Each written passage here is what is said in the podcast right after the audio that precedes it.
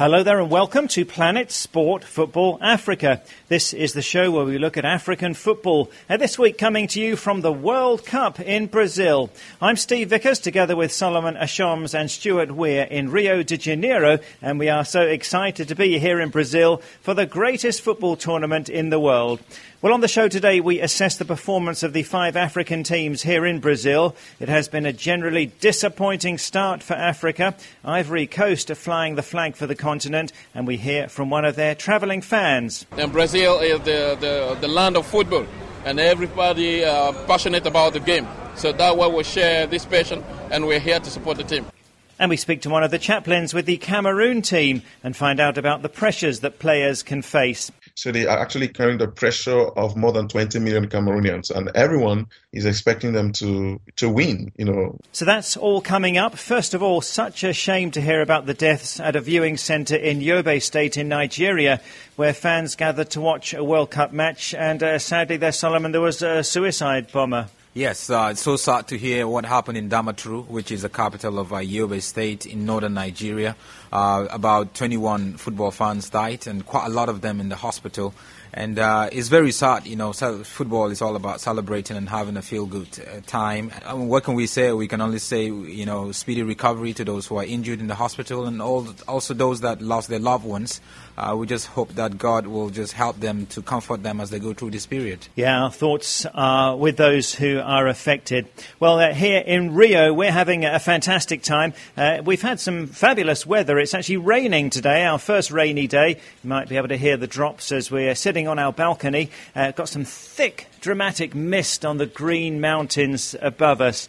It's uh, been a brilliant tournament so far. The atmosphere is amazing. Stuart and I have been to games at the Maracanã Stadium. Also, we've been to fan parks and seen football crazy Brazil fans. And down on the Copacabana beach, you'll get to meet football fans from so many different nations. Well, that's the good side, and not so good has been the performance of the African teams. Going into Saturday's matches, Ivory Coast are looking like the only hope that Africa has of getting through to the second round. So, where shall we start? Uh, maybe Nigeria, who have to beat Bosnia and draw with Argentina, most likely to go through after being held to a real surprise nil-nil draw by Iran. Uh, Stuart, what did Nigeria do wrong there? Well, Iran are coached by Carlos Queiroz, who many people may remember as being an assistant to Alex Ferguson. And I thought that technically he just got it right better than uh, Stephen Keshi, that they realized that they were inferior to Nigeria, but tactically they just blocked Nigeria, stopped them playing, and were absolutely delighted to come away with the result. Yeah, so not a good start at all for Nigeria. Really painful was Cameroon losing to Mexico and Croatia and the first African team to be knocked out. And it's really the way that they're playing so poor, lacking discipline with Alex Song getting a red card against Croatia where two players fought at the end of the game. And Cameroon have now lost six games in a row at the World Cup finals. And since they made it to the quarter-finals back in 1990 and delighted the world, they've been to the World Cup five times and have failed to get out of the group stage on each occasion. So, Solomon, what happened to the indomitable lions that we once knew? Well, I think Cameroon has really lost it over the years. Yeah, if you look at it like right from uh, the continental football in Africa, uh, Cameroon has not been able to qualify for the last two editions of the Africa Cup of Nations. So it says a lot about Cameroonian football, though they have very talented players across the world playing in Europe, especially. Uh, but at the same time, there's just something wrong. There's always problem with the administration. Uh, it, it, their play here at the World Cup just shows a team that lacks structure, a team that lacks discipline, and really they have to totally change the team. Uh, Quick word about Ghana. We never fancy their chances in the group of death. Uh, losing 2 1 to the USA in their first game. But the quality of that team really should have got a better result than that.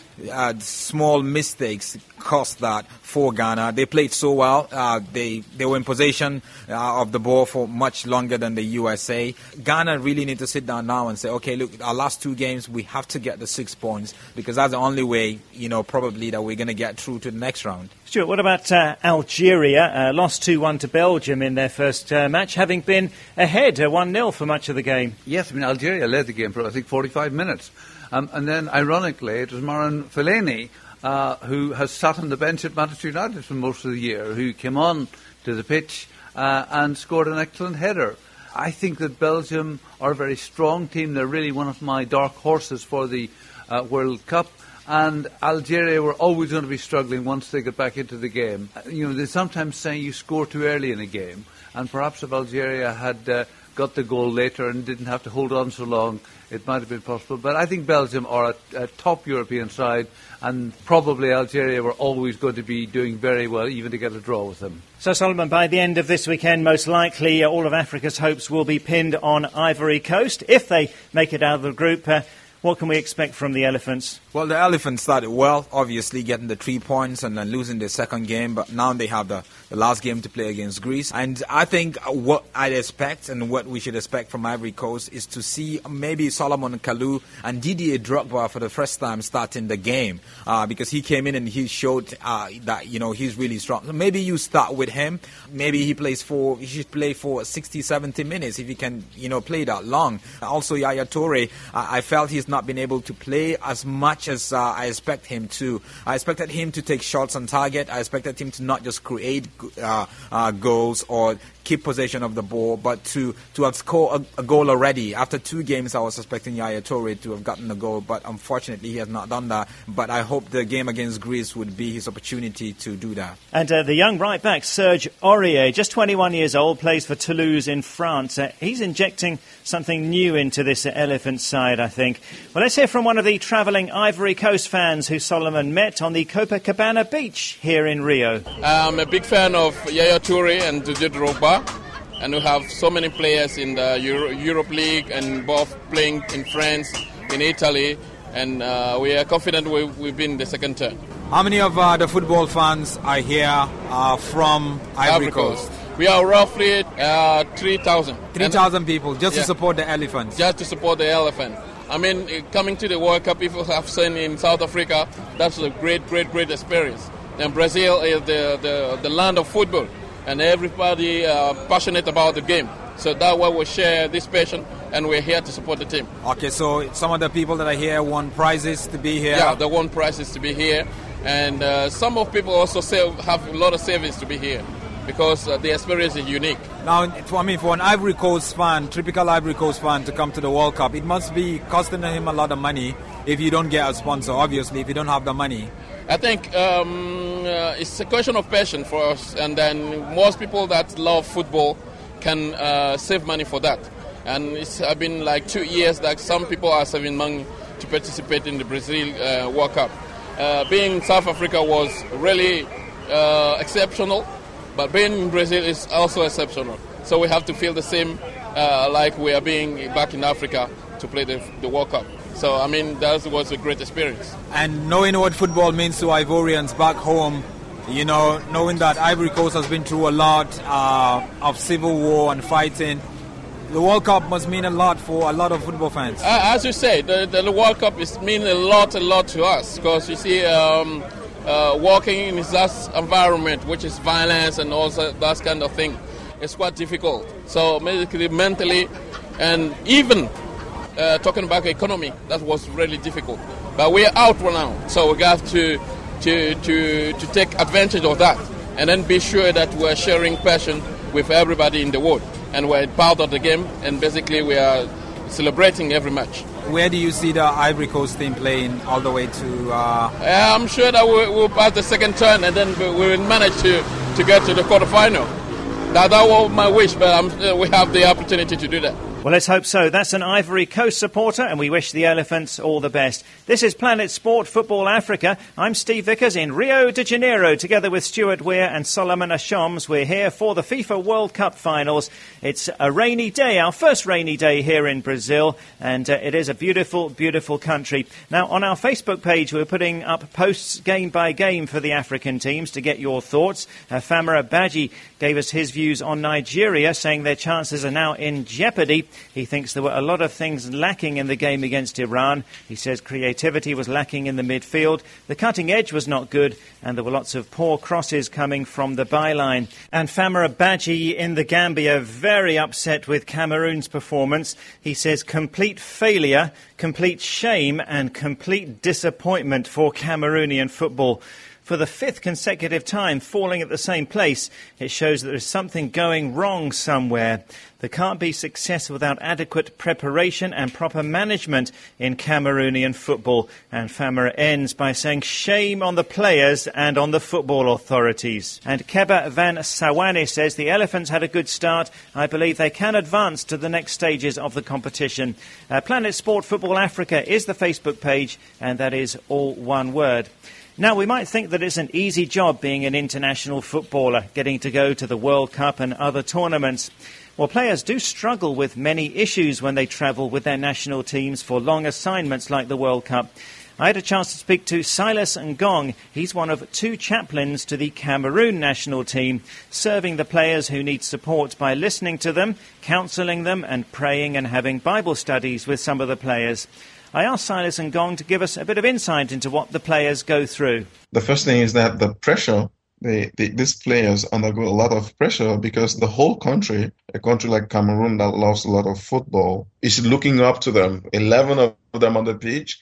So they are actually carrying the pressure of more than 20 million Cameroonians, and everyone is expecting them to to win. You know, everyone is not expecting anything less than a win, and with that kind of pressure, it becomes too difficult for the players actually to um, express themselves. Um, they also have the pressure from the technical uh, bench. They have pressure from from family as well. Just like one of the players who did not play so well the other day, you know, he he was telling us during our Bible study that nobody actually knew what was happening to him, but he had actually lost um, uh, the father to his to his um, son. You know, nobody knew. He kept it a secret. You know, and and and he disclosed it to us during Bible studies um, and things like that. So we have to, you know, be there to cry with him, to encourage him, and to tell him it's it's not over yet. But some of them also have personal challenges as well and personal pressures. It could be um, the pressure to just uh, earn a place to play. You know, that 23 of them on the team, but only 11 have got to play a match, and um, at most 14 of them. You know, the, then the others would wait maybe eternally for their own turn to come, and that is an enormous pressure to be able to manage as well. And Silas, it's important for football players to be motivated.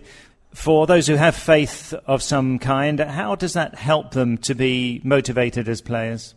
I think um, I actually asked that question to uh, some of the team uh, players, and um, they had diverse ideas. Uh, one of them is um, God is the one that created them. God is the one that put the talent in them. And it's only God alone that can help to develop that talent in them. So when they go back to God, it's going back to their maker so that he can help them to play at their maximum potential without any challenge and any difficulty. Uh, others, they go to God because they know he is the almighty God. They don't want to go to marabouts or to witch doctors like we, we would say in English because the witch doctors, um, if we have to classify lower in their state than the Almighty God. So they don't want to go to anything other than, you know, something or someone that is greater than everybody, which is which is very, very helpful. And um, some of them uh, basically say that's their faith, especially faith in God, the Almighty God, is the best thing uh, that they have because they have tried elsewhere and it's failed them.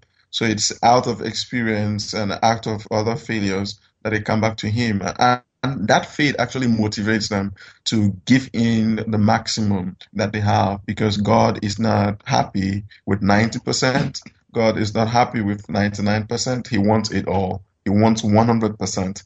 And because that's how God's standard is, they would like to play at God's standard at man's standard. That's Silas Ngong, one of the two chaplains to the Cameroon national team. From Solomon Ashoms, from Stuart Weir, and me, Steve Vickers, that's it for this week. We've got a daily programme you can access on our website. The show is called Planet Sport Destination Rio. The website is planetsport.tv, a daily 30 minute show giving you a taste of what it's like to be here in Brazil. That's on our website, planetsport.tv. You can find this week's show online there as well. Well. That's planetsport.tv. Uh, do check out our Facebook page as well, Planet Sport Football Africa. Give us your comments uh, as we put up posts game by game for the African teams. And Planet Sport Football Africa is a 2K Plus international sports media production.